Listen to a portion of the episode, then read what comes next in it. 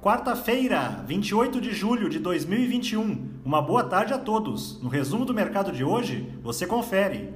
O Ibovespa terminou o dia em alta de 1,34% aos 126.285 pontos, influenciado pelos bons resultados corporativos das empresas listadas que saíram hoje e pela decisão da autoridade monetária americana de manter o atual nível de estímulos à economia Nesse contexto, a bolsa brasileira acaba sendo beneficiada, pois o mercado espera que o Copom aumente a Selic na próxima reunião, o que deve facilitar a entrada de capital estrangeiro, pois poderemos ter um aumento do diferencial de juros entre os dois países. Na ponta positiva, as ações da VEG, em alta de 8,17%, saltaram diante da divulgação do resultado do segundo trimestre da companhia no período, o lucro líquido aumentou 120,6% na comparação anual. Além da melhora operacional, o reconhecimento de créditos tributários pela Justiça também ajudou na obtenção desse resultado.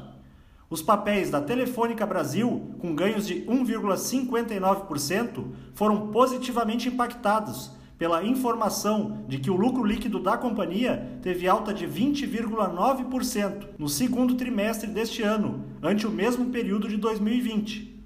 Na ponta negativa, as ações do Carrefour Brasil, em baixa de 1,31%, caíram em função do resultado fraco da empresa publicado hoje houve queda de 16,8% no lucro líquido no segundo trimestre de 2021 em relação ao mesmo período do ano passado. O dólar à vista, às 17 horas, estava cotado a R$ 5,11, com queda de 1,31%. Já no exterior, as bolsas asiáticas fecharam mais uma vez sem direção única, com as preocupações em relação ao avanço da variante Delta do coronavírus ditando a sessão. Nos últimos dias, Tóquio vem registrando vários casos novos de Covid-19 em meio à realização dos Jogos Olímpicos. No Japão, o índice Nikkei caiu 1,40% e o índice chinês Xangai Composto teve baixa de 0,60%. Os mercados na Europa encerraram em alta, com os investidores afastando a cautela recente, em função das intervenções governamentais no setor privado da China e focando na temporada de balanços corporativos da região. O índice Eurostock 600 fechou em alta de 0,66%. As bolsas americanas terminaram de forma mista em dia de decisão da política monetária por lá.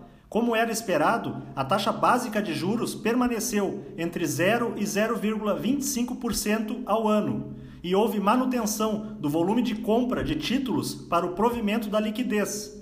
Contudo, também houve sinalização de que, no final de agosto, poderá ser anunciada a data em que iniciará a redução dos estímulos econômicos. O Dow Jones caiu 0,36%, o Nasdaq teve alta de 0,70% e o S&P 500 ficou praticamente estável. Somos do time de estratégia de investimentos do BB e diariamente estaremos aqui para passar o resumo do dia. Uma ótima noite a todos e até a próxima!